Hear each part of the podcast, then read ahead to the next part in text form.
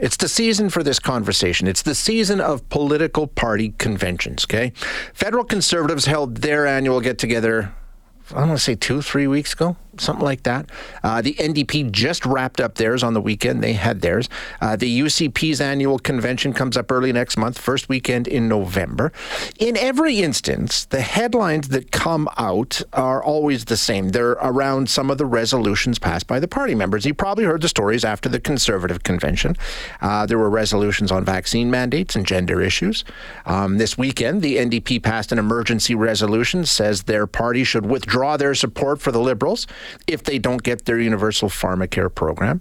Uh, already, we've seen the stories about what's in the UCP convention program for the coming weekend, um, and they too will be debating LGBTQ issues along with some of the public health measures around COVID, things like that. It's the polarized and divisive issues that make the headlines, the ones we all know so well. But then what? Where do they go? Or more precisely, not then what, but so what? Do these ever go anywhere? Because Poilievre said very clearly before his convention that, yeah, well, I mean, these things happen, but we're not beholden to them. We'll, we'll see what comes out of it. Um, Danielle Smith on her radio show this weekend was talking about the fact she's not, you know, beholden to any special interest group. She she makes her own decisions. So what what what goes on at these conventions with these resolutions? We're going to speak with uh, someone who knows. We're going to chat with Sophie Normand now. Um, Sophie is a consultant with Summa Strategies. Sophie, thanks for uh, joining us. Always nice to chat. Appreciate it. Uh, hi, Shay. It's great to speak with you today. Okay, so these resolutions, they, they, they become talking points. We know that. They become mm-hmm. headlines. They bounce around in the news cycle. Where do they come from? It's party members that petition to get them put on the agenda. What's the inception of these resolutions? Yeah, so it really depends by party, right? Everybody has a system to do it a little bit differently. But at the end of the day, you know, your convention is an opportunity to get your grassroots party members together.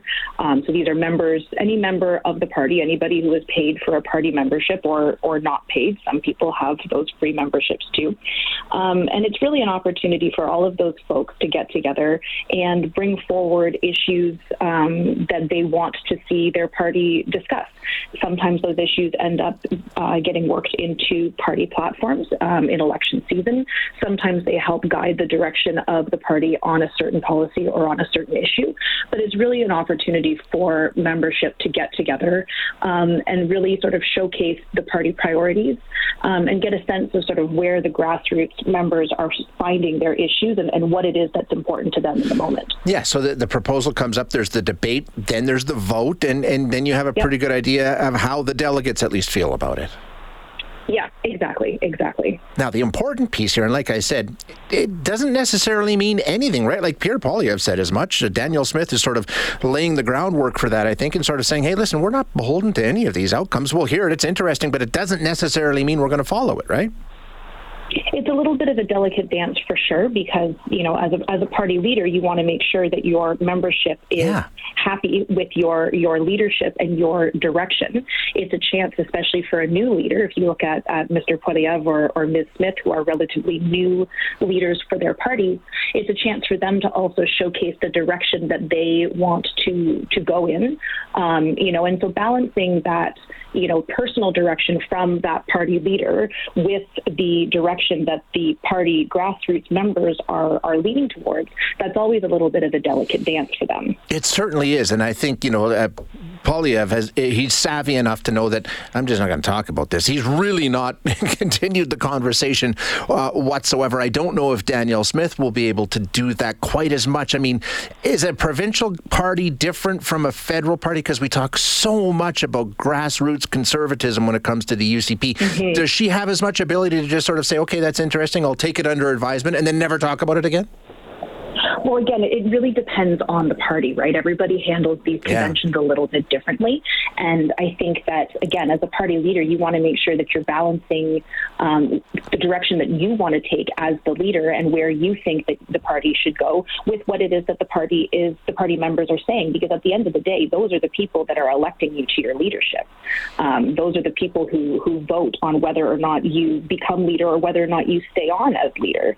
Um, so, again, it's, it's that delicate dance of making sure that the membership yeah. feels as though their concerns and their their issues of the day are being addressed by the party and being incorporated in a way that's also sustainable for that party leader to make sure that they can hang on to their leadership um, and not get voted out or, or not have any issues with their, their membership in that regard. In the case of the NDP and the resolution that was passed, and an emergency resolution that was passed right at the end of their convention, where it says, hey, listen, if the Liberals don't come through with the pharmacare plan, that's it. We're going to pull our support. We're going to bring down their government and force an election. Uh, Singh has had a million opportunities to do that, never has. There's no upside for Jagmeet Singh to do that. He's never going to be in more power. So when something runs completely contrary to the party actually being able to make strides, is it, it could, could, it be a bargaining tool? Could it could it give Singh more leverage in, in, in conversations he's having with the Liberals, or what does he do with something like that? Do you think?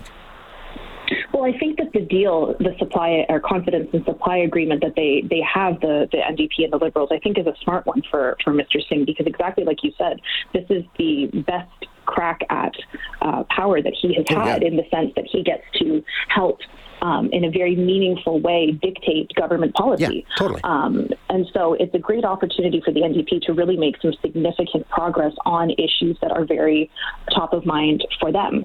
Um, and you know, you look at the the pharmacare one. Obviously, that's one that's very important for NDP membership. It's one that's been a big part of their platforms um, for a number of years. So I think that this agreement is a, a, really excellent chance for them to take some meaningful action and actually see, hopefully, some some positive results in that regard. Whether or not they end up pulling the plug on the deal remains to be seen.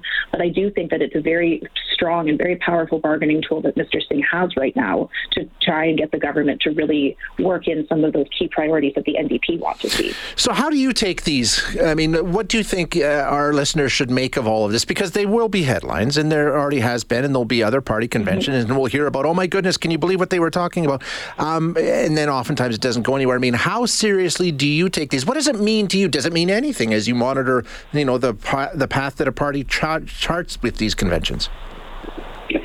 Um, I mean, to me, it really is exactly like you just said, an indication of the path that the party is charting. Yeah. Knowing in the federal um, in the federal legislature, at least in Parliament, we know that there's going to be an election in the next couple of years by 2025, if it doesn't happen any sooner than that. So knowing that there's an election in the in the relatively near future, to me, watching what happens and what comes out of these conventions, it gives me a sense of the direction that these parties are going to take when it comes to building their platforms, knowing that they're likely already starting to give some thought to that. Um, you know, it's a little bit different in some of the provinces, knowing that elections are not quite as near yeah. in the in the future for them. Um, but I think you know what people and what listeners can take out of these conventions is it it helps give a sense of the direction that the party is going to take on various different issues. And this is something that I, I tell my my friends or you know my younger my younger siblings when they're getting ready to vote for the first time. I say, listen, you know, have a look at the the direction that these parties are taking, and the way that you see that is through the convention and through their various policy positions on whatever issues, and have a look at that, and that will give you a sense of their position, and you can decide from there whether or not that aligns with your interests and your values as well. So the conventions and the policies that come out of that, like I said, are really a good indication of the direction that each party will chart when it comes to certain issues, but also thinking ahead to election season when that comes along. And it's a good way to get a sense of whether or not the party um, aligns with your personal values when it comes time to think about who you're going to vote for on election day, whenever that comes up. Yeah, so some broad terms that you can use as a frame of reference. Sophie, as always, exactly. thank you so much for being here. I really appreciate your time. It's always a pleasure, Shay. Thank you so much.